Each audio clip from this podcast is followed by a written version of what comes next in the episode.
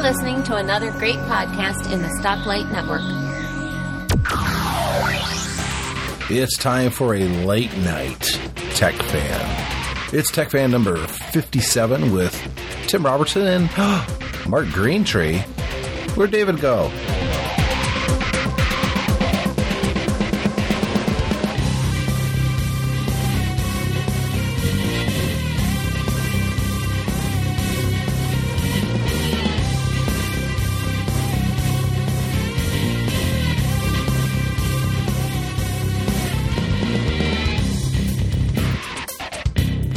And welcome to Tech Fan, episode number 57. Now, I had originally talked to David uh, at the end of episode 56 about when we were going to record this show. The problem was, here in the United States, we have a holiday which is called Thanksgiving. And Thanksgiving uh, happens the last Thursday of November, or the third November, whatever. Uh, third November. Jeez, I can't speak at all tonight. Well, see, that's the problem. I'm recording this at night, and I'm totally not used to recording a podcast at night anymore. So, David couldn't come on on Friday because for David to come in, uh, my wife has to take the kids and leave. And that would have meant leaving on Black Friday morning. And there's no way in hell I ever could have convinced her to do so. So, David and I were going to record the show Wednesday and unfortunately, um, on a personal level, I, I had a, a, real tragedy happen in our family. My brother-in-law passed away. He was a uh, police officer in Texas, and uh, he uh, was in great health. Fifty-one years old, or fifty-two years old. I'm sorry, and uh, he uh, he had a heart attack playing racquetball and died. And uh, the whole family's just devastated. And you know, especially being real close to the holidays, it kind of puts a uh, an even more of a rough spin on things. And so my wife and uh, three of her sisters drove down to Texas, and we live in Michigan, so that's you know two thousand miles or so. And she left today, today being Tuesday as I record this. So obviously my wife wouldn't be here to take the kids anywhere on Wednesday, and I didn't want to skip a week, uh, although obviously I, I would have been justified to do so, but it, it kind of helps me get my mind off of just a really, really, well, shitty week. And so I thought, ah, I'll record an episode. So I put a call out to, uh, we have an internal mailing list at the Spotlight Network it's for the people who podcast. And I also sent it to the MyMac staff members. And uh, there was a couple of people who were interested, but only one who showed up. And uh, his name is Mark Greentree. And for those who are familiar, he is the host of Not Another Mac podcast. He records in Australia, and it's uh, the next day there. Hello, Mark. How you going, Tim? It's uh, Wednesday here, in fact. It's uh, you know that that whole international date line always kind of confuses me sometimes. You should try booking my show with three different guests, some in London, some in the United States, and even in the US. You've got different time zones. It gets really challenging. Is there only one time zone in Australia? No, there's two. Uh, there's one for Western Australia and uh, sort of a little bit south of the country as well. Uh, and well, actually, no. There's really true, I suppose, because Queensland, which is is the next state going north, uh, also has daylight saving uh, times in different time zones, and and sort of an hour difference with them, and then the other side of the country is three hours difference. But it's not that big a deal, I don't think. Um, I, I seem to find a little more confusion with the way the US has it. so do I. I, and, I, am I correct in saying you work in two time zones as well? I do. I, I, I live in Michigan. We're in the Eastern time zone, but I work in Chicago, and that's an hour behind. And they do. That, that must be entertaining trying to tell the wife I'll be home in half an hour. yeah, well, if I, yeah. It, it takes about three hours in really nice, easy weather and good traffic for me to make the drive. And, you know, wintertime that makes it a little bit longer. Uh, I've had it up to six hours before, but thankfully I have podcasts to keep me company. And obviously, you know, I Tech Fan is a technology related podcast, not another Mac podcast. I have no idea what the topics are. The, the name doesn't give it away at all. Um, no, not really. but you know, I don't just kind of concentrate on tech podcasts. Uh, I like all different kinds of podcasts. I think, you know, if you just concentrate on, on one thing, I think that gets a little bit boring, a little bit repetitive, especially um, on a week to week basis. There's only so many news stories people are talking about. So I like to shake it up a little bit. And I'm kind of curious um, what other podcasts do you like out there? Are you just a tech guy? Is that's that's the I'm thing you listen to? I'm just a tech guy. Yeah. And you know what? I'm actually I was going to ask you the same question. What podcasts do you listen to that aren't tech related that perhaps me and the listeners uh, could actually adopt? Well, there's a lot of them actually, um, and I don't want to go into all of them. Let me fire up my iTunes because that's probably the easiest way to go through them. Hopefully, GarageBand won't just quit here on me because I've got a lot of things running on this computer. Um, fear, I've got a recording going from my end as well. Too. Yeah, good. we might need it. Uh, probably the one that I listen to to really get my mind off of whatever's going around. I just want to laugh. Is the Adam Carolla show? Very vulgar. Uh, I cannot listen to it when the kids are in the car at all. Period. But I, I, I generally do enjoy the show. He gets a little whiny, a little bit preachy sometimes. Um, but overall, he has some really interesting guests. He has some really he's really good as an interviewer. He asks uh, interesting questions, and it's not he doesn't always take the conversations where I think it's going to go. So I like that one a lot. Um, probably my favorite podcast right now, and it has been for quite a while, and it's it's not long enough, and it doesn't come out um, as often I was as I would like it to, but I like stories. I like people telling stories, and I like them if they're true stories. And it's a podcast called The Moth Podcast, M O T H, The Moth, and it's these live events that they happen they have, and they have themes. So one could be despair, or one could be um, um, flying. I don't know, whatever the the theme happens to be and they have different people get up there and they relate their stories. And there's a couple rules. You cannot have any notes. There is a set time. You can you have to do it depending on the you know if it's in Detroit or New York or what the night is. It could be 20 minutes. It could be 15 minutes. But you uh, you get up there and it has to be a real life story about you. And it's just amazing. I mean, some of the stories uh, there was a stand-up comedian who was a up and comer, and his uh, his small child got cancer. At the same time that happened, he was getting his big break on the Tonight Show.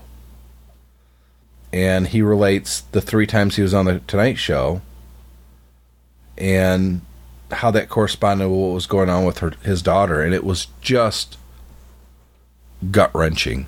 It was it his the way he told it was especially, and I know I know you're a dad as well, right? That's correct. Of two.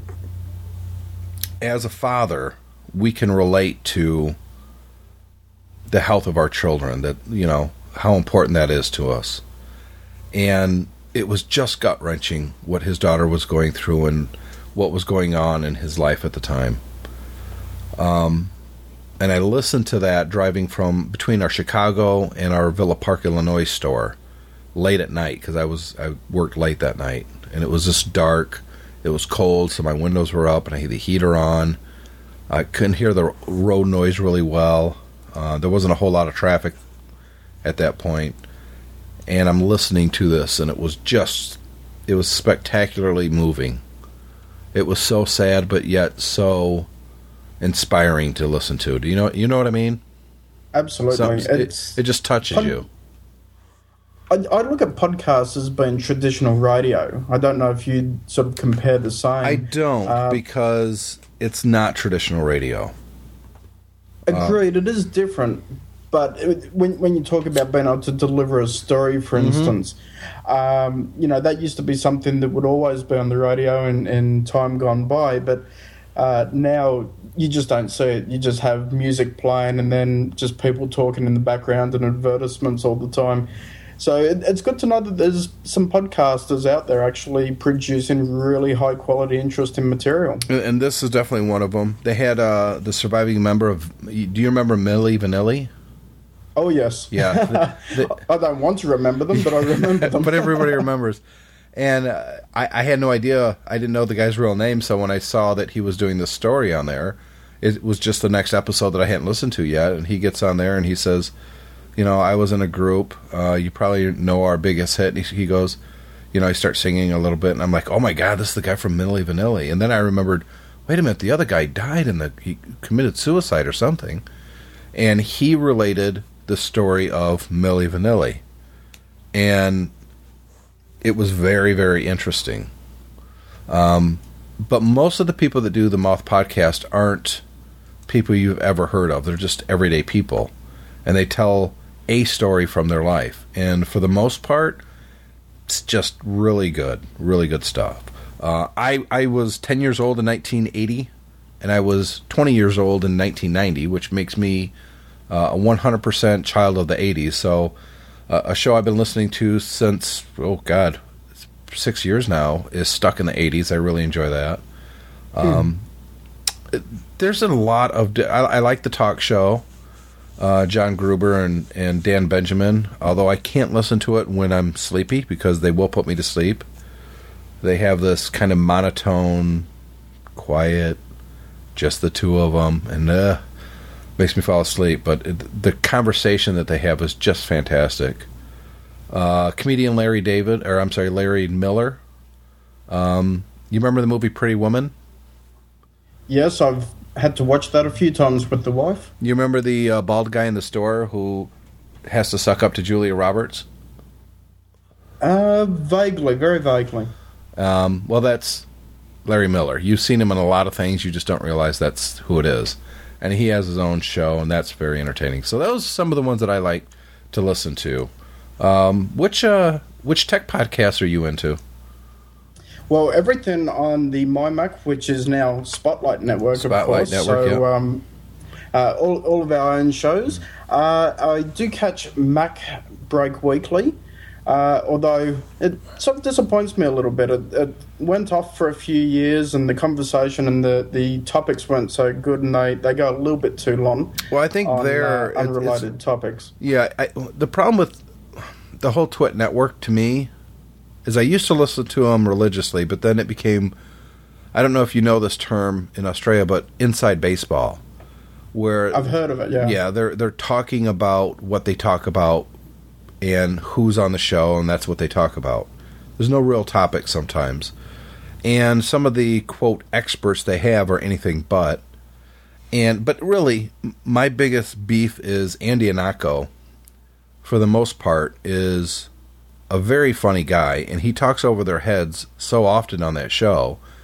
And the people that he's talking to simply do not get the reference that he doesn't fit on the show at all. Uh, he he's he's playing in the major leagues, and they're still minor league players.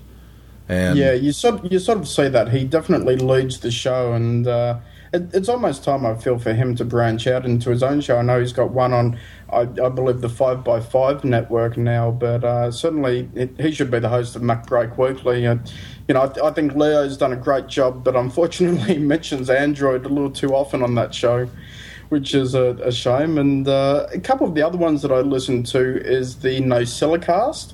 Uh, love Allison's show. It's very, very interesting each week. I also check out the Tech Lounge, which is a, another video podcast with a, a round table feel similar to my own show. Uh, and Mac Bites is another one uh, from the UK. Uh, Mac Geek Gab. I See I Shoot iPhone, which is Steve Stunner's show. yep, that's a so, good one. Uh, you know, that that's just a You know another one? Literally a ton. uh, somebody that you've actually been on his show that I listened to and I, I really enjoy. It's called the Teacher Cast, That's right. Uh, you know, Jeff would kick me for forgetting to mention him. He's a good friend. he, I actually listened to uh, because he he's still considering joining the Spotlight net, or Stoplight Network. I don't know if uh, that show will or not. I hope it does. But I decided, you know, before I actually talk to him, I should listen to the show so I'm a little bit familiar with it, so I don't come at him with, uh, you know, from a position of ignorance. And I have to say, I was. Uh, I'm not an educator, but I do have kids being taught in school, so I have at least a passing interest in education. Uh, I was a horrible student in school, just terrible. Uh, I couldn't wait to get out of school. Um, eh, but a lot of creative people are like that. I hear that often from creative people that they didn't do well in school. And I absolutely didn't. My head was in the clouds. I was thinking of other things, usually creative things, not math, not science, not spelling or English. I was thinking about something else. In fact, I took a lot of classes in broadcasting so I could do what I'm doing right now. And I really, you know, I, I, I started listening to this one episode and I thought, ah, I'll listen to it for maybe 10 minutes. And I ended up listening to the whole thing and I really enjoyed it. So, yeah, if, if you're an educator, the teacher cast is definitely a good one to listen to. Yeah, he certainly does a, a good show across there, and I believe he's about to release a, a TeacherCast app. He's already got one at the moment, but he, he's done a revision, and he's got all of my feeds going through this app. I, he's actually sure he's got your feeds as well, Tim. Yeah, he's got the entire spotlight. Or I keep saying spot. See, this is what happens when it's going on nine thirty Eastern Standard Time PM, and it's been. I've got little sleep this week, to be honest. Well, last night. I, see the the thing is, I took this week off, Mark, as my vacation, and my wife was very excited that I was going to take the week off. We'd get to spend time together because when I work, uh, I stay in a hotel in Chicago. So I'm literally gone three to four days every week. And that puts a lot of pressure on my wife to be home with the kids, just her. So, you know, taking this week off, it's a holiday. Uh, I was going to take the week of Christmas off as well. Um, she was looking forward to it, I was too, and then the family tragedy happened, and then, you know, I, I give her credit. I, I don't think I'd want to drive to Texas right now. And uh, she didn't hesitate, she just went. And not a lot of sleep last night, a lot of uh, tears, a lot of communicating with family members. So I didn't get a lot of sleep last night. Not that that's an excuse for my uh, poor podcasting skills tonight, Mark, but it is a reason. that's all right. You pod, you're podcasting me with uh, with me, Tim. So I'm I'm even making mistakes too. well, we, we have no idea what we're doing. No, absolutely not. Well, that's what a little inside baseball right here. When when uh, Mark came on tonight, I said there's no topics. It's yeah, which isn't necessarily good. I, I have a whole spreadsheet, and I, I get the guests to actually do as, as Gaz calls it homework, and I actually get them to write in what they want to talk about, and then I collate it and write up a script and and try to actually sound like I know what I'm talking about. I I tried that a few times. It just didn't work for me very well. Um, but everybody's different.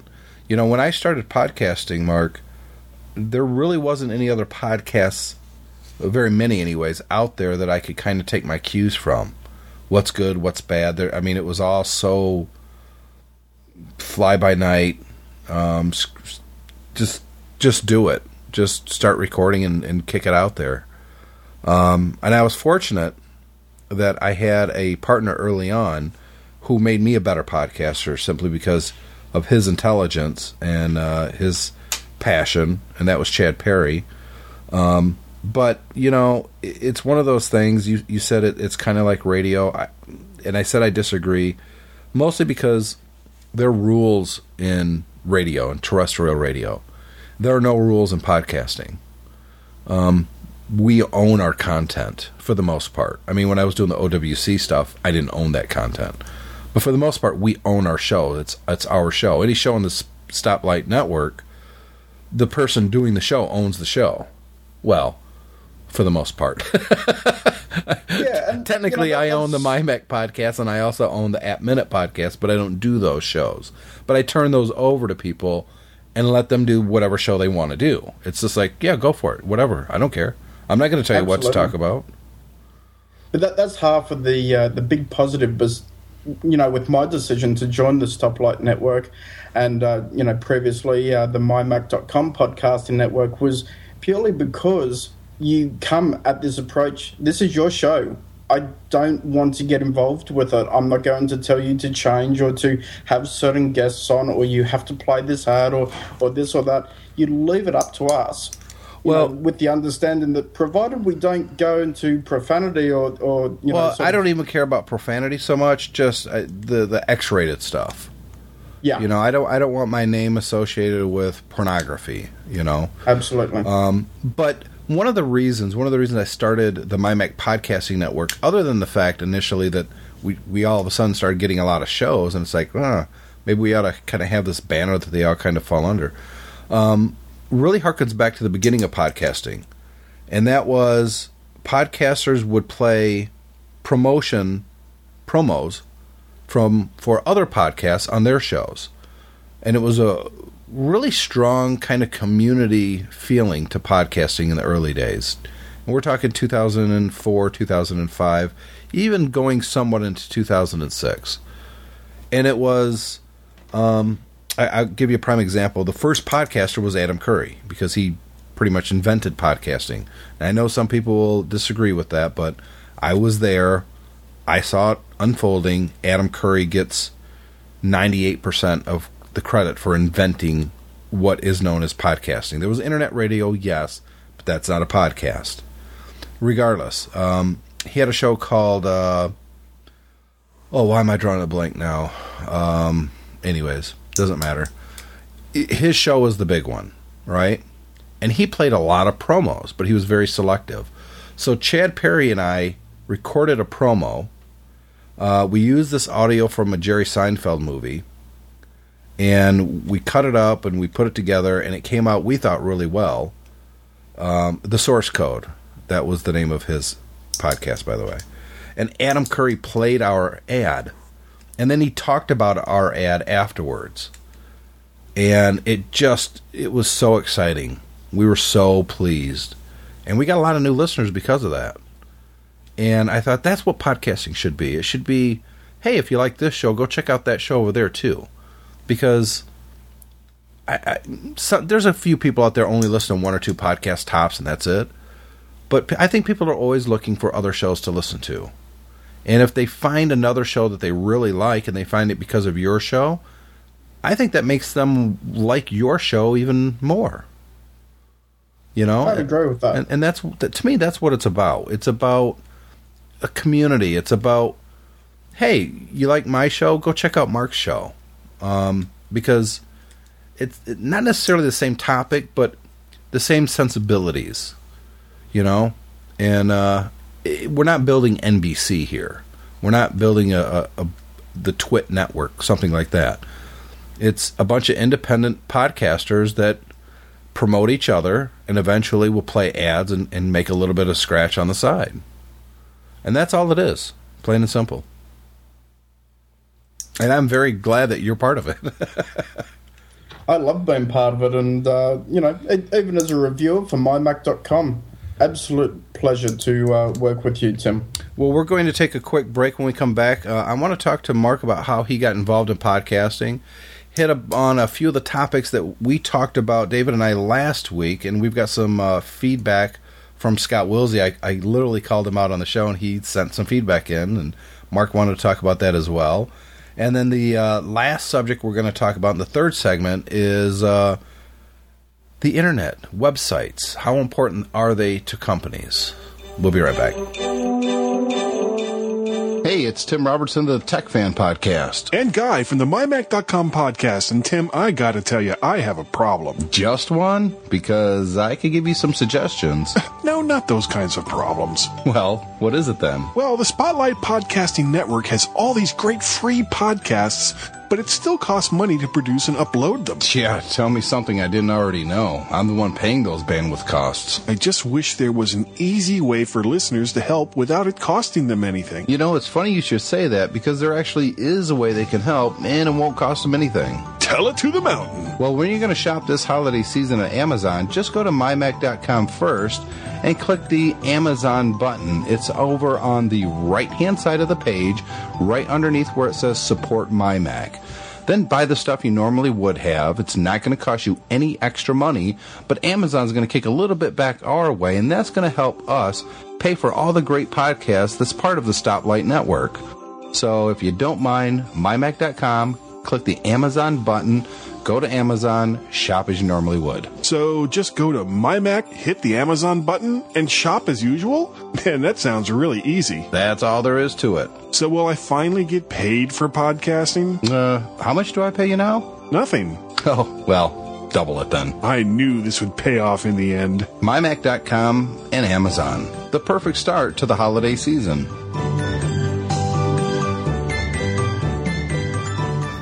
Back podcast tech fan number 57. That means we've done 57 of these. I am Tim Robertson. He is Mark Greentree.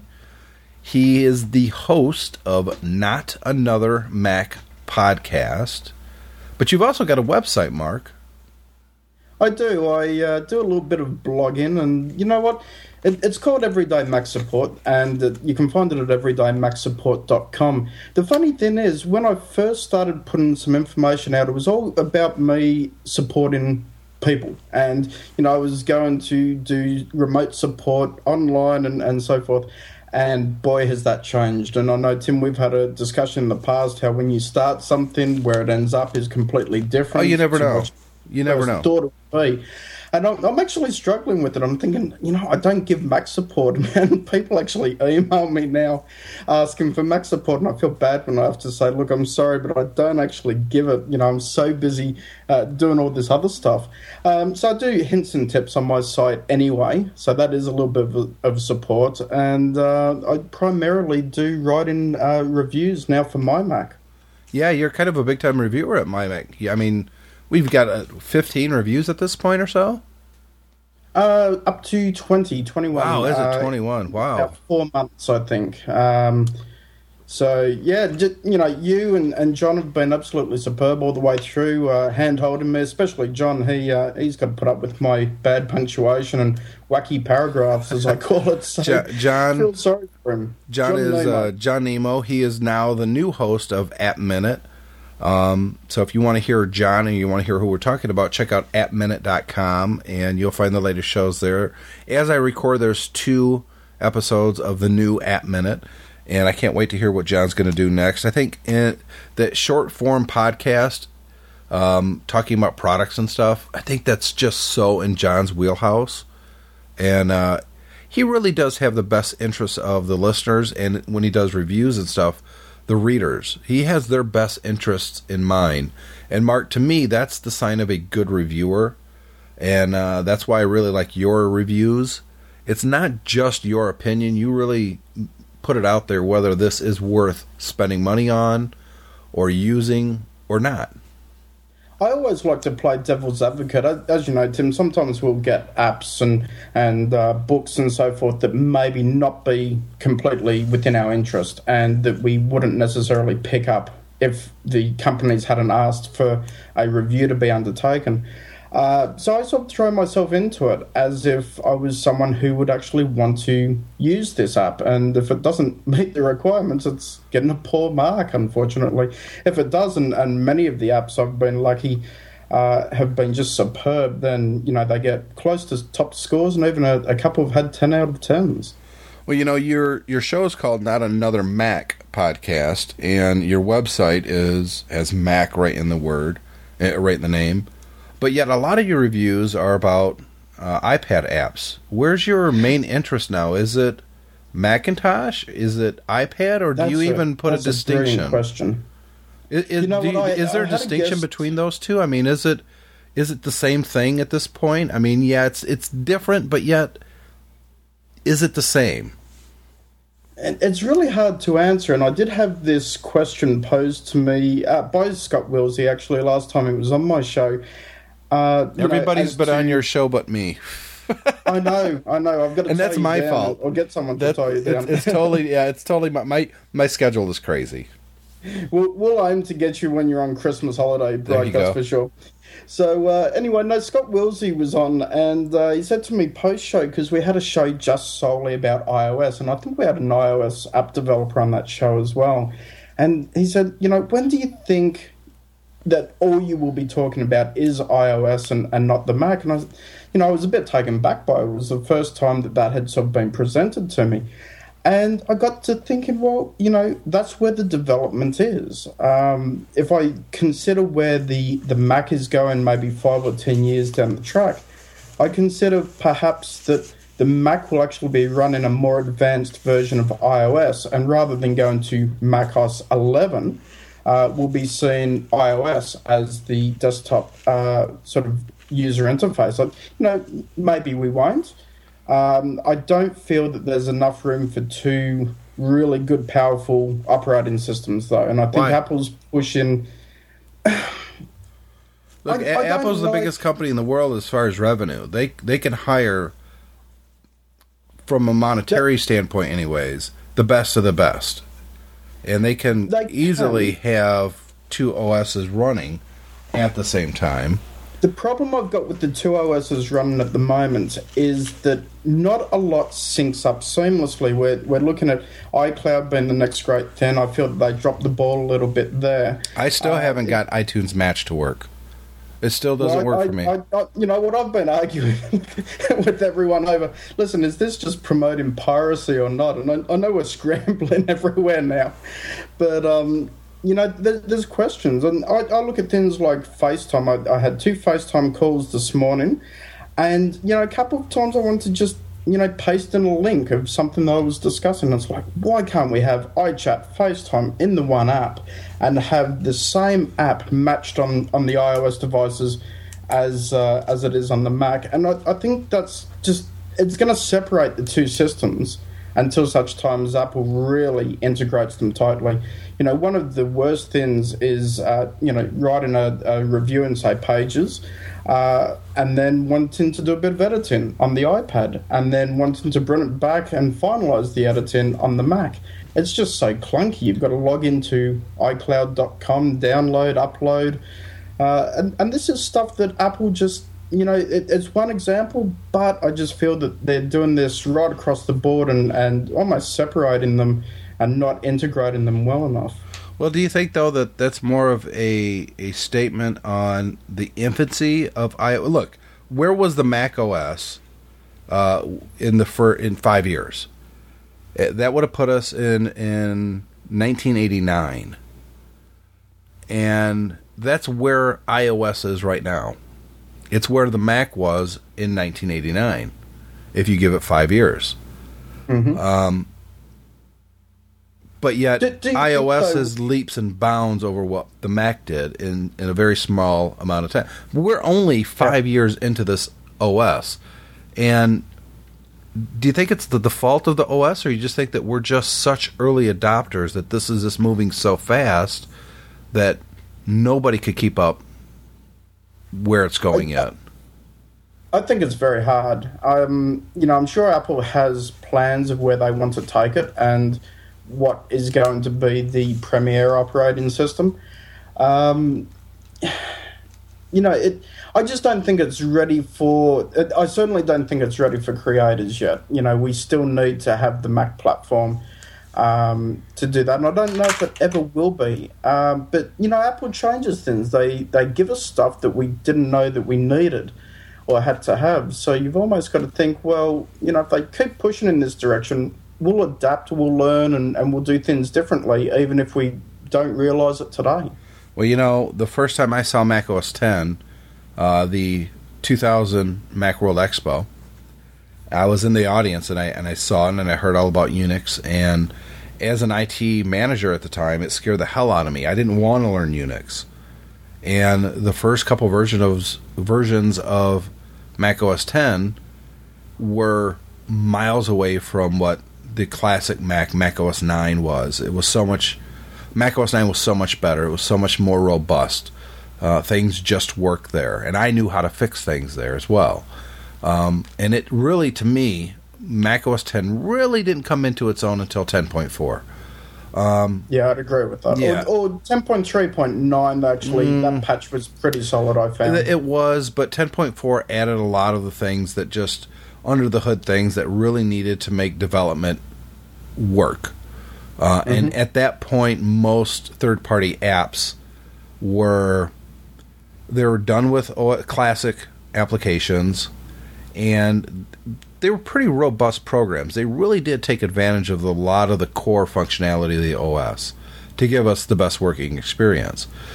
But that being said, again, going back to iOS, it's just the infancy. This is so.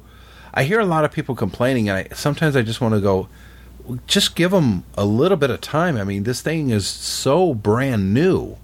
You know, you you got to let it mature a little bit because it's going to get better. And I agree with you. There's going to be more of a melding between the two, but there's only so much you could do with a touchscreen that you can't do on a computer, and vice versa. Long form writing you can't do on a, a, a flat piece of glass. You need textile feedback.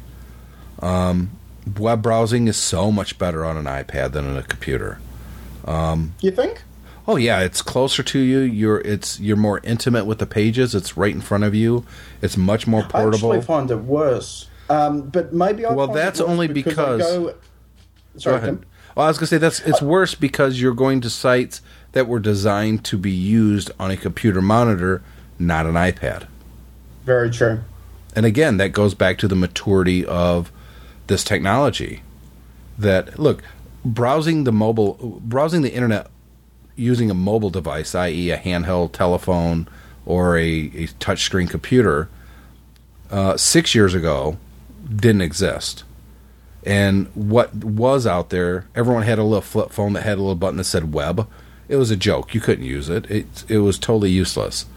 Apple is the first company to really give you um, 99% of what the web is on a mobile device, and that was Mobile Safari on the first iPhone. It it actually worked. You could actually read and look at websites on your phone. First one to Flash. really do it. Well, But that's dead now. yeah, the, well, it's dead. Yeah, so so much for that. Um, but other than that, I mean, you could actually read websites. You, you could go into the crapper and spend 15 minutes catching up on your news. You could go to I've CNN. never and- yeah, you've never. No, no one ever takes their iPad or their iPhone in the bathroom with them. Um, I seriously don't. I do all the time. Uh, you know, and here we are five years later, and it's so much better than it was just five years ago. How fast this is happening to me is mind blowing.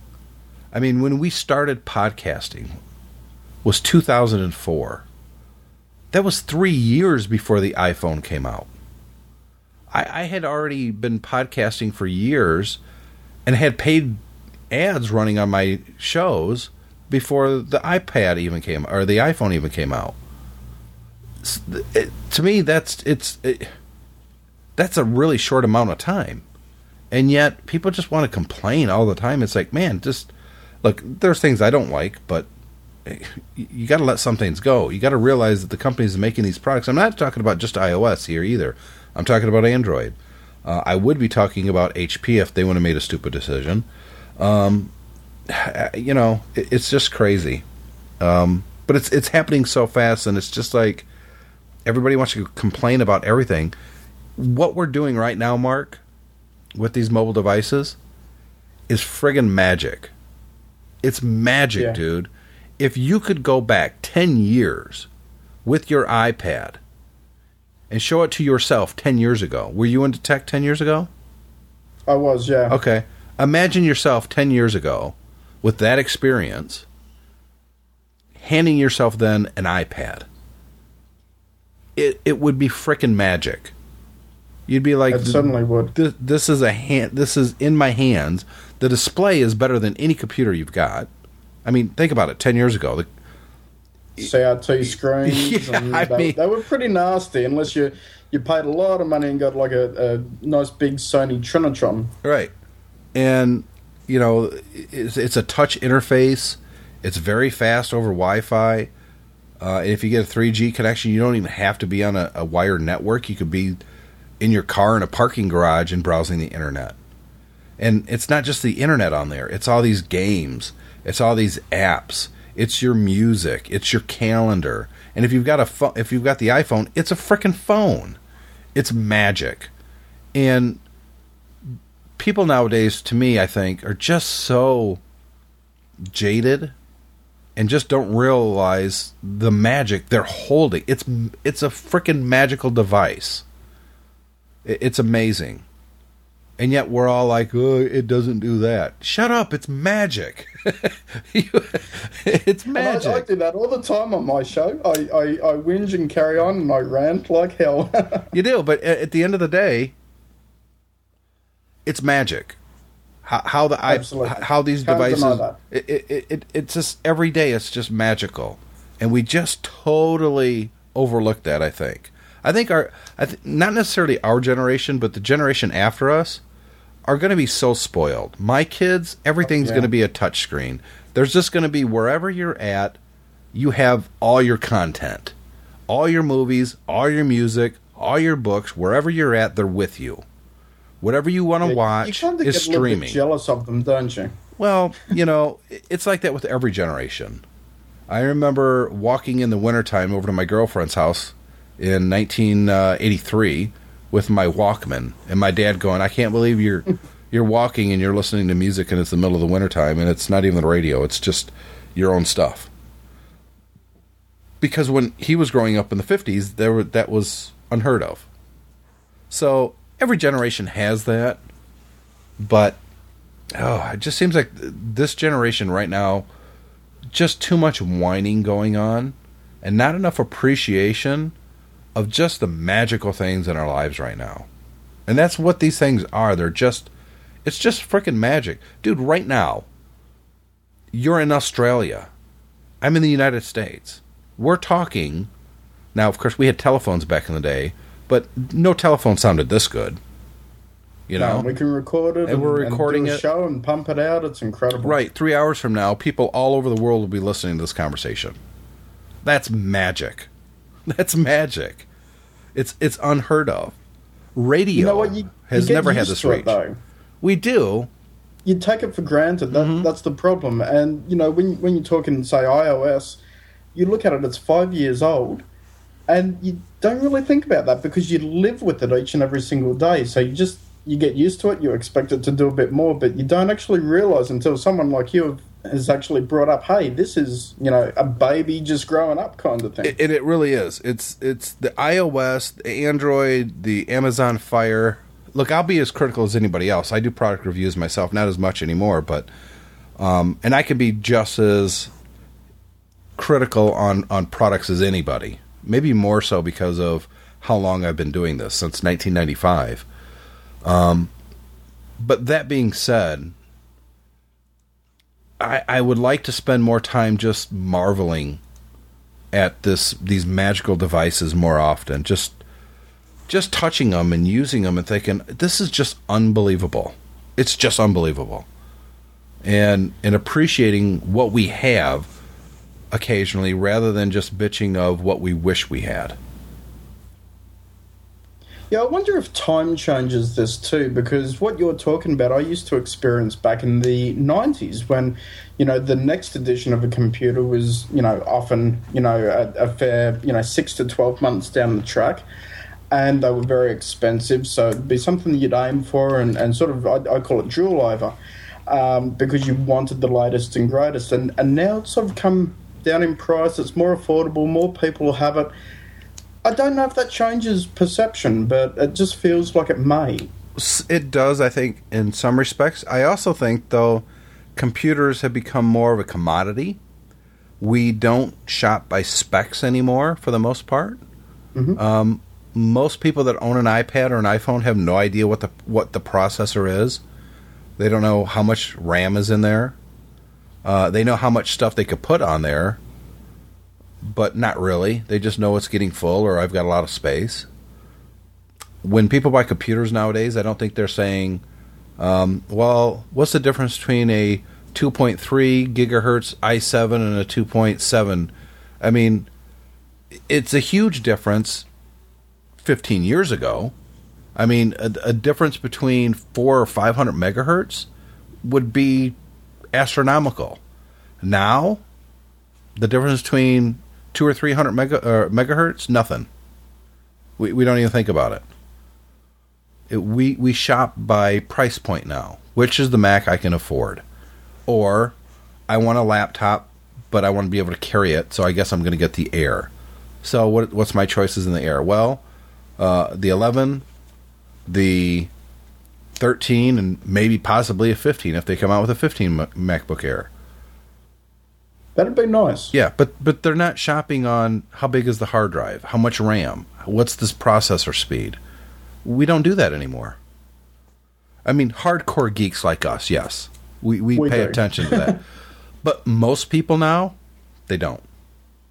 They don't pay attention don't to think, that. I don't think they need to either. If you look at, you know, the entry level MacBook Airs, or if you look at, uh, you know, the the iPads, or even if you look on on the Windows side of things as well the, the basic entry level equipment is pretty good these days. That you know, for the average consumer who's maybe taken a few photographs, doing a video once a year, twice a year, and just doing email and web browsing and maybe a bit of word processing, they are so powerful that you won't even use the, the dual cores, let alone the quad cores, to do half of that. You know, uh, my day job, I sell Mac computers.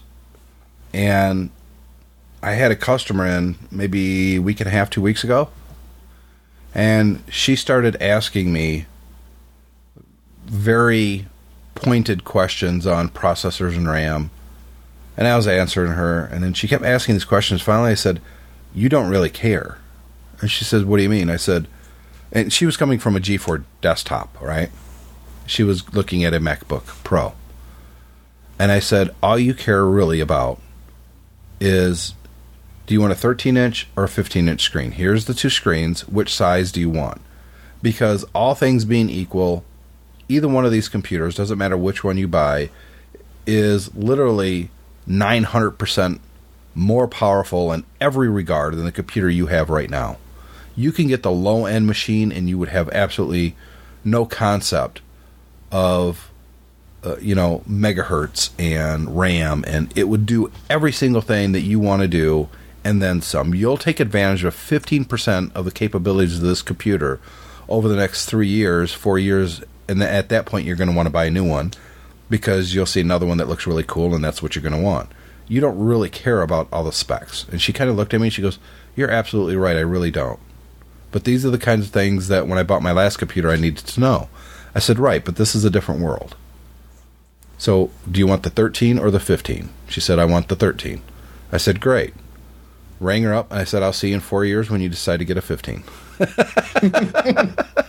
you know, it's just it's just different now. And by the way, she was extremely happy. She loved dealing with me because I cut through all the BS. You know, and that's important to me. So, on the last episode of TechFan, David and I were talking about the HP touchpad and how I'm still getting emails from HP about check out the new apps for your touchpad. And he was telling me about HP reaching out to developers to develop apps for the touchpad. And my point was, what the hell are they doing? This is a product they they canceled. They decided they're not going to make these anymore. Are, are, they schizophrenic? What the hell is going on? And but isn't that the same company that wanted to get out of laptops because well, they wanted to get out of the PC business? They said they said they wanted to get out of the PC business, and then they come um, back. I mean, uh, aren't they still the biggest manufacturer of PC uh, wires in the world at the moment? They, at the moment, yes. Uh, that's probably going to change in 2012. I think Apple's going to overtake them. Um, now that I'm selling them professionally, I know they definitely will because I mm-hmm. sell. I, I, can sell like a no. kidding. Um, yeah, it's I I do think Apple will overtake them this next year, if not 2012, 2013, unless something catastrophic happens at Apple. But I I can't imagine what that would be or that it would actually happen. Um, I don't I, I don't know. I, I don't understand what's going on with HP, but we do have some uh, feedback from another podcaster in the Stoplight Network and uh, that's Scott Willsey. Let's uh, play his audio clip here. Hi, Tim and David. This is Scott from Pocket Size Podcast, and on TechFan 56, you were, as we all are, somewhat despairing of HP's yo-yo act with the HP touchpad. It kind of reminds me of a scene from a certain movie. Only maybe instead of What About Bob, they could make a new movie called What About Touchpad? You think he's gone? He's not gone. That's the whole point. He's never gone. Is this some radical new therapy? You see? The thing that amazes me most about this whole saga is that now if the HP touchpad isn't dead, they're doing a horrible job of communicating this. I mean, seriously, what they need to do is plaster the, you know, newspapers, the internet, TV, YouTube, whatever, Twitter, Facebook, Google Plus. They need to just plaster the internet and every other media available to them with detailed information on why the HP touchpad's not dead, what they want to do with it, what their plan is going forward, what developers can do, what consumers can expect. They need to just let the rain pour down upon us with information about touchpad. They need to just make us sick of hearing about it. But after what they did before, it's the only way anybody's ever going to know that it's even alive again. They have failed more miserably at communicating what they're doing with an existing, apparently, product than any other company I can think of. And of course, that was Scott Willsey from Pocket Size Podcast on the Stoplight Network. I don't know. What do you think, Mark? We'll get used to the name. Yeah, I will. It's gonna while. it's it's gonna take me a while, and I'm the one who. I mean, I invented the name, so it's really bad when I when I have to like, uh, what is the name of it again? Oh, I don't know. You invented it, retard. Maybe you can. um, I think Scott's right though. Uh, yeah, I'd agree with Scott as well. it, I don't know. I, I think HP really had the chance to do something kind of special, and they really just kind of dropped the ball. But they didn't ask my advice ahead of time. No, your your review kind of killed it. Yeah, actually, I said in my review. In all fairness, I actually said I think it's it's like what at the time sixty percent there, which still that that last forty percent to get it up to the iPad level. That's a big forty percent, but and and this is a good uh, example. Just this week, my kids have been playing Angry Birds on the touchpad. Um, Interesting. Yeah, and and uh, well, they wanted to play it on my iPad, but I was using it, and so my eight-year-old said, "Well, can I? Is Angry Birds on the touchpad?" Oh crap! No, there's really nothing on the touchpad. Let me let me hmm. jump. I HP sent me a fifty dollar gift certificate to buy apps, and I hadn't redeemed them all. Well, I, I think about one game for like six ninety nine, Need for Speed or something like that.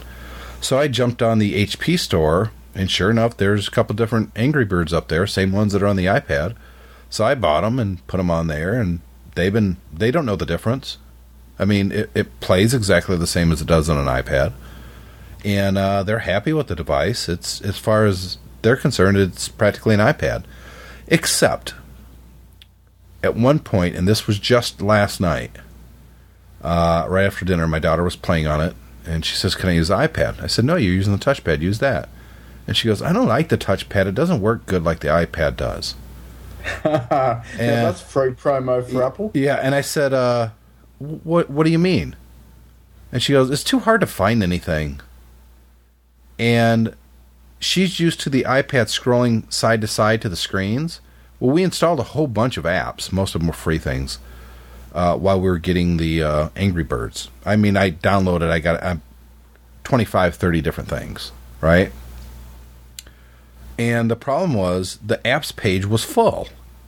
So I scrolled to the next page and the new apps weren't there either, but the touchpad said it was downloaded. So we went back and back and forth, back couldn't find it.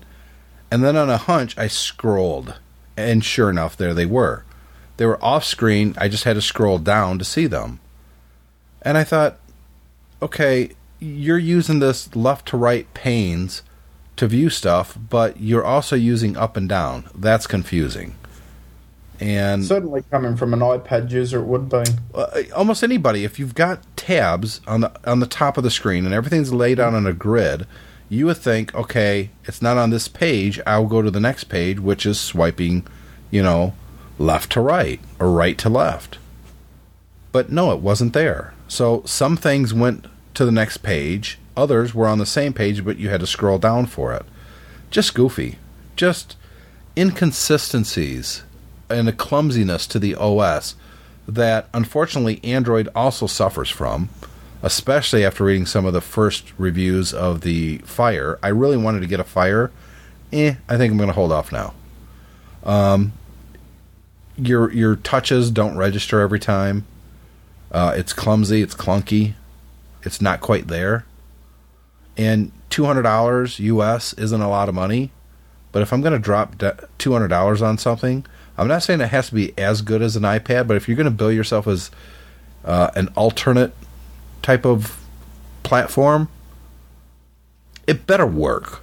Just just work. Just let me switch pages. Let me click something, and you recognize I clicked something. And if it doesn't do the basic things like that, I think there's a problem there, Mark. Yeah, I'd agree. And, you know, the other problem I feel with competitors to the iPad is there's just too much diversity, it, even to the iPhone as well. If you look at, you know, every single week or every couple of weeks, there's a new Android phone that comes out that is just the best of the best. And, you know, Apple for 16 months had the iPhone 4 out before they upgraded to the 4S. Um, you know, do we really need, you know, in the Android community to see all these new additions pumped out so frequently? Not only that, quite frequently, if you have an older device, you cannot upgrade the OS.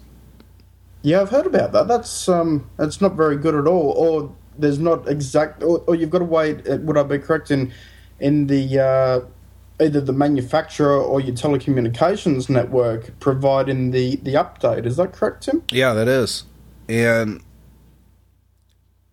I think that's going to be the downfall of that platform. People are going to become disenchanted I think Google needs to tighten the reins, quite honestly. They need to say yeah. if you're going to use our OS, this is the upgrade path for the software. And if you can't abide by that, then you can't use it. But they've kind of backed themselves in the corner by saying, oh, it's open. I'm, I'm kind of surprised that they don't have, you know, sort of a central hub. Uh, you know, Windows does does this. Uh, you know, where the updates are actually delivered by, by Microsoft. I'm, I'm a little bit surprised that Google doesn't do the same with Android, that they sort of allow everyone to put their own flavor on it. Well, Android is more akin to Linux than it is Windows. A lot of people mm. want to say, well, it's the new Windows. No, if anything, it's the new Linux. And look how far that, that went. I mean, unless you're running a server software somewhere, chances are you've never looked at Linux, you've never used Linux, and you have no desire to use Linux. It, it sounds exotic. Yeah, well, everybody's tried it once or twice, and then we use it for like an hour, and we're like, "This is just shit. Why am I bothering? I've got the Mac. Hell with this." And then you just delete it and you move on. And You don't even think about it again. And people go, "Have you ever used Linux?" You go, "Oh yeah, I used it for an hour. It sucked." you know, nobody likes Linux. Do you know anybody who's like, oh, I'm a hardcore Linux user? I know a couple of people, but, but I bet they're, they're hardcore really geeks. Geeks, mm-hmm. yeah. Mm-hmm. And I think, uh, I think that kind of answers that. so let's take our last break. We're we're going to run a little bit over than than normal, but I'm really enjoying talking with Mark. Uh, we're going to talk about businesses and their websites. We'll be right back. Excuse me, madam. Have you ever heard any podcasts that are just too long? They're all too long. Ah, but that's where you're wrong. Listen to the new App Minute with John Nemo. It's short, it's sweet, it'll knock you off your feet. Final segment, TechFan number 57. I'm Tim Robertson. He's Mark Greentree, the host of Not Another Mac podcast on the Stoplight Network. See how smooth I was saying at that time, Mark? Perfect. I've been practicing in my head. did, it, did it sound as good in your head as it came out? Uh, almost. Almost. So, and I mention uh, the Technologizer website quite often on TechFan. It's because I'm a. Uh, at least once a day, I, I go up to Technologizer because I just think they're doing a fantastic job. And when Harry McCracken first launched that site, within the first month, uh, we had him on the show. I I think that was back in the My MyMac days. Uh, and then I believe I had him on OWC Radio, and I know I had him on TechFan as well. So, and, and I'm not going to say I'm, I'm real good friends with him or anything, but uh, I've talked to him a number of times on podcasts. Uh, I've invited him on, and he's accepted every single time I've invited him on. And I really, really dig the Technologizer website. They've got ethics. They write really well. Sometimes they'll break stories, but for the most part, the stuff they're writing about, especially when Harry himself's writing something, it's always an interesting topic. And he was talking about Virgin uh, Atlantic, the airline. Is it Virgin Atlantic? Is, am I getting that right? Virgin America? Sounds. Might be Virgin America. Yeah. Well, it's a Vir- it's the Virgin Company, and they switched over their reservation system, and the problem was it didn't work, Mark. And people were getting extremely frustrated. They weren't getting confirmations on flights that they booked. Um, some people were getting multiple confirmations on flights they didn't book. Uh, it was a nightmare. The website didn't work, and in the article, you know what? I'm, instead of trying to paraphrase it, I'm just going to bring it up here in my web browser because it deserves to be uh, repeated exactly the way Harry wrote it. And I think Harry actually did write this one, if I'm not mistaken. Uh, and I got to scroll down a little bit. No, a little bit more. Boy, he put a lot of stuff up there. It's Virgin America, by the way. And uh, let me pull up his site. And it was the last thing that he, he put in here towards the bottom that really kind of piqued my interest, if you will. Uh, and he wrote, "I'm crossing." He's talking about that the the CEO of the company told him by December 8th this is going to be up and running correctly. And here he writes, "I'm crossing my fingers too. The site's woes have made clear to me in a way I didn't quite understand that modern businesses of all sorts don't have websites to a remarkable degree, they are websites. And that kind of stuck with me, Mark. Um, MyMac.com is a website. If our website goes down, we simply don't exist. And I think that's true for a lot of companies. Um, obviously, you know, eBay, Amazon, duh. if their website goes down, they don't exist. But I think it's also true for a lot of different types of companies. Banks, how many times do people use the bank's websites to do their transactions, to pay their bills, to move cash from one account to another, to check their balances? Um, doctors' offices. I'll give you a prime example. Uh, Mac Specialist, uh, the company that uh, I'm the COO at. Uh, I had an idea. This was two weeks ago. Yes, two weeks ago. I'm in my shower uh, on a Tuesday morning, Mark, and I came up with an idea. Why don't we give the our customers the ability to, on our website, fill in the other information, tell us what's wrong with their computer, and pick the time they want to bring their computer in and we'll call it speedy check-in. That way, when they come in with their computer that they want us to work on, they're already in the computer system in our in our system. We already know what the problem is. We know what time roughly they're going to be coming in. We already have the machine serial number.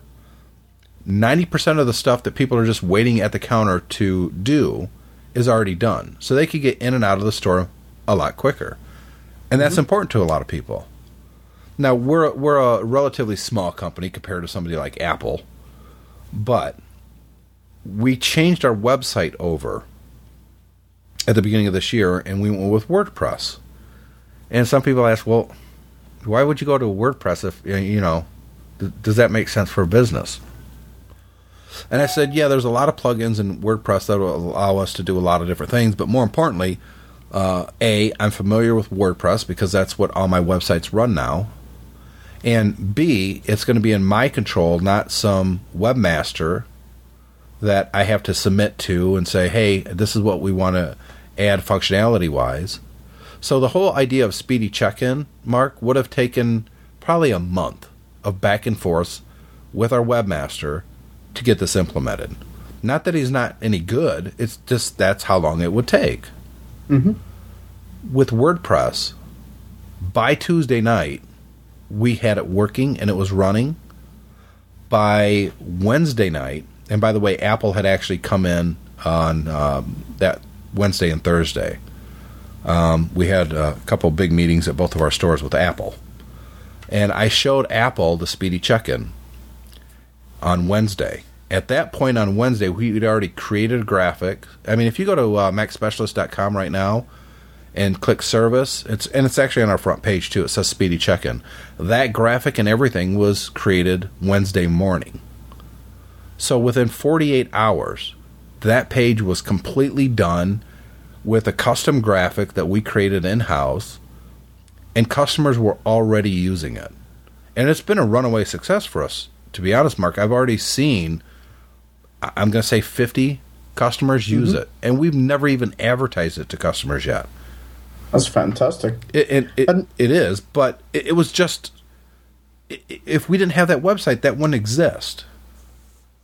No, and businesses definitely need to consider which sort of platforms they use. You use, of course, WordPress, and it may not be suited for everyone, but you know you're able to do that in house yourself. You don't necessarily need great creative skills to put it together. It's it, you know you pick up a template and then you just add stuff to it. It's And, ambiguous uh, at this point, isn't it? I it- mean, it, fairly much is. Uh, You know, of course, there's going to be some businesses, you know, Apple, banks, uh, you know, insurance companies, and so forth, that will always need something more powerful that they can control. Uh, rather than say WordPress or something, but certainly a, a small business, or even small to medium business that's uh, supplying, I suppose, more information than e-commerce, uh, can't go wrong with WordPress. That's no, for sure. it works. That's absolutely right. But even today, if I can't find a website for a company, and I'll give you another example. There's a uh, home improvement store called Menards. And I haven't checked it recently, but if we were looking for an item, we already knew what the item was. We're not going shopping, we're going to buy something. And we want to know what the price is there's a good five or six stores in our immediate vicinity that we know carry these devices, whatever it is. Whether it's we want to replace a toilet or a faucet, we want to get some ideas. We don't want to just go to the store and just start looking at stuff. We wanted to have an idea of price and, you know, all of that before we got there. Every website that we went to had a really good search feature, or you could at least go to home improvement and bathroom and fixtures, and there they are, right? Except Menards. If you went to the Menards website, all they had was a link to their weekly ad. And I tell you what, they lost a lot of business from me over the years because I couldn't use their website to find what I was looking for. And to me, that's a company that's just extremely short sighted. In today's day and age, if you're running a business and you don't have a website, you don't exist, Mark, to a huge number of, of your potential customers. Definitely. Well, you know, every bricks and mortar store would have maybe a, a 50 to 100 mile or kilometre radius, whichever country you're in. Um, and, you know, outside of that, people aren't going to necessarily be able to give you a call and say, listen, can I get you to ship this to me? I'm happy to pay shipping rates. Or, you know, if they if you don't apply e-commerce uh, to even, you know, some of the range, then people right across the country or right across the world can't gain access. You know, I'm one of these people who import a lot of stuff from online businesses in the US and the UK. And, you know, I couldn't do that without them having high quality websites that make it really easy for me to find and get better deals than I can locally. You know, a service like Yelp, as an example, allows people to post online reviews about any business. And if I go to a, somebody's website and it's kind of an anemic website, you know, it's just like one page and it's their address and their location and a few other things they do, and that's it. But I Google search to find it and I see a Yelp listing, I'll always look at the Yelp listing, and if it's terrible reviews, guess who's not getting my business? Mm-hmm. Um, if they're not active online as a company from both a social media standpoint, from uh, an inventory lookup on their website to a contact page where I know I there's the email address I can send something in and it says right here they respond within 12 hours or whatever it is. Um, if they don't have those basic things, increasingly I'm not shopping at that business. I'm just not. Mm-hmm. And I tell you, one of the things that's really been uh, a boon for me uh, just recently is these companies that will allow you to buy stuff online and then pick it up at the store rather than just yeah, shipping it to you. Feature. That's a fantastic feature. It really is. Um, a lot of them now are using the the biggest companies out there are, are allowing you to use PayPal, and you can just buy it online and go to the store and pick it up. Here's my receipt. Oh, yep, here you go. Uh, I did that just recently at Target. Bought something online. Um, went there, they handed it to me and I walked out. I mean, I was just yeah, they could have shipped it to me and I could have got it, you know, 3 or 4 days later, but I wanted it that day. And I kind of wanted to use my PayPal account to pay for it. mm-hmm. And you know, no cash out of my pocket. And boom. Yeah, it makes you feel good. There's no guilt associated when you do it that way. PayPal PayPal money is almost like pretend money for me sometimes. It's it's yeah. not real money. Uh, it is, but you know what I mean. Um, last thing before we wrap this up. Have you seen uh, the the story circulating about Apple? They have a new web app, or they new ha- have a new app for their for the iPhone mm-hmm. that allows you to scan in a barcode and it will pay for it out of your pay or out of your uh, iTunes account in the Apple stores. I've heard of it, um, and you can just pretty much walk out of the store with the product no, in hand. Is no, pretty much. Or? No, pretty much about it. Absolutely. Uh, I was at uh, Apple three weeks ago when this was no two weeks ago when this was a product that um, they just pretty much released a couple days before, and I was in this uh, real animated conversation with the store manager at this particular Apple store in the back room. And I said, Hey, let me ask you about this app. I, I read something about this online, but I really didn't follow up. I haven't had the time. And he started laughing. He goes, What do you want to know? And I said, My understanding is I could walk in here, walk up to, say, an iPhone case, use this app to scan it, check it out on my iPhone using my iTunes account, and walk out of the store. And he was like, Right. And I went, Well, how do you know that I actually did that? And he says, Well, we've got a tracking thing and blah, blah, blah. And I said, Yeah, but th- there's no. It, this is weird. There doesn't seem to be enough checks and balances in this. And he goes, Well, you know, um, we trust our customers, A, which is kind of oh, refreshing to hear. Uh, but, you know, you're going to lose some stuff to, to shoplifting. That's just going to happen. Yeah. But they think that this is kind of going to be the wave of the future. And you know what? Honestly, I think it might be. Um, I think perhaps maybe they just need to come up with custom uh, barcodes or, or something for each individual product that's got an, an individual ID that then maybe desensitizes a security seal and, and, then the alarm won't go off as you well, walk you, out. You That'd can't, the sensible way. And you can't walk out with anything that's a serialized product, i.e., something that has a serial number, like I don't mm-hmm. know, an air or an airport, anything expensive. Let's say anything over fifty bucks that has a serial number. Uh, you could buy it, but you you still have to be checked out. Mm-hmm. But for the simple things like cases and cables and speakers and stuff like that, nope. You can just walk in, scan it with your iPhone with a uh, Apple Store app, and walk right out. I mean, that's amazing. That's something that we've always theorized about. Of course, I always thought it would be you just put whatever you want in your your basket, walk out of the store, and it just the RF tags just automatically deduct it from your savings or your checking account, right? Or mm-hmm. charges it automatically to your credit card. You just walk out of the store. There's no lines. You just get what you want and walk out. There's a security guard, so you know if you're getting close to the doors, it reads that you've never checked out this yet, so they'll stop you. But other than that, yeah, boom, gone. You're done. Mm-hmm. And I thought that's probably what's going to happen. Now, I'm not so sure that it's going to be RF tags. I think you're just going to scan stuff with your phone. I think that's pretty pretty amazing technology. And I I can't imagine anybody else trying this outside Apple. Can you? I don't. Well, I don't think anyone's really got the the retail space uh, worldwide to actually give this a shot either. True. Um, you know, because you've got big companies and, and so forth, the the Kmart's and the Walmarts and so forth all over the world, but the you know the manufacturer who then produces the products, who then sells it onto the retailer. I don't know of anyone else who's actually doing that. You know, every single step of the process. So it's certainly different. It's different, and I'm going to say this again, and this is going to be the name of the show. It's magical. magical. It's just magic, man. To be able to just use your phone and walk out, don't even have to talk to anybody if you don't want to.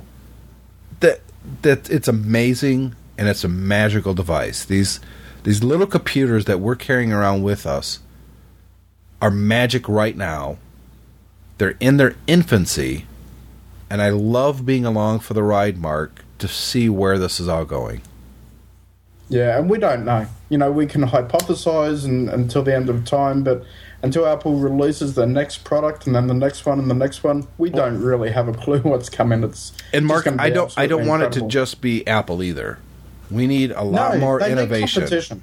We need more innovation in the technology fields. We need Sony to make better video games.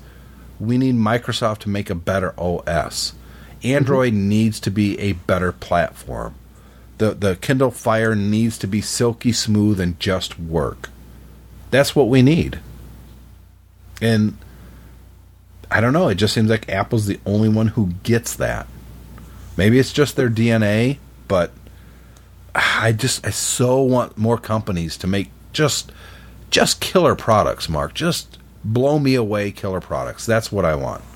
Absolutely. And look, if they don't, the innovation is going to slow down at Apple. You know, if they don't have to continually beat the competition, uh, you know, then there's not as much of a reason to innovate other than sort of wanting to do it for themselves. I totally agree. So Mark, where can people find you online?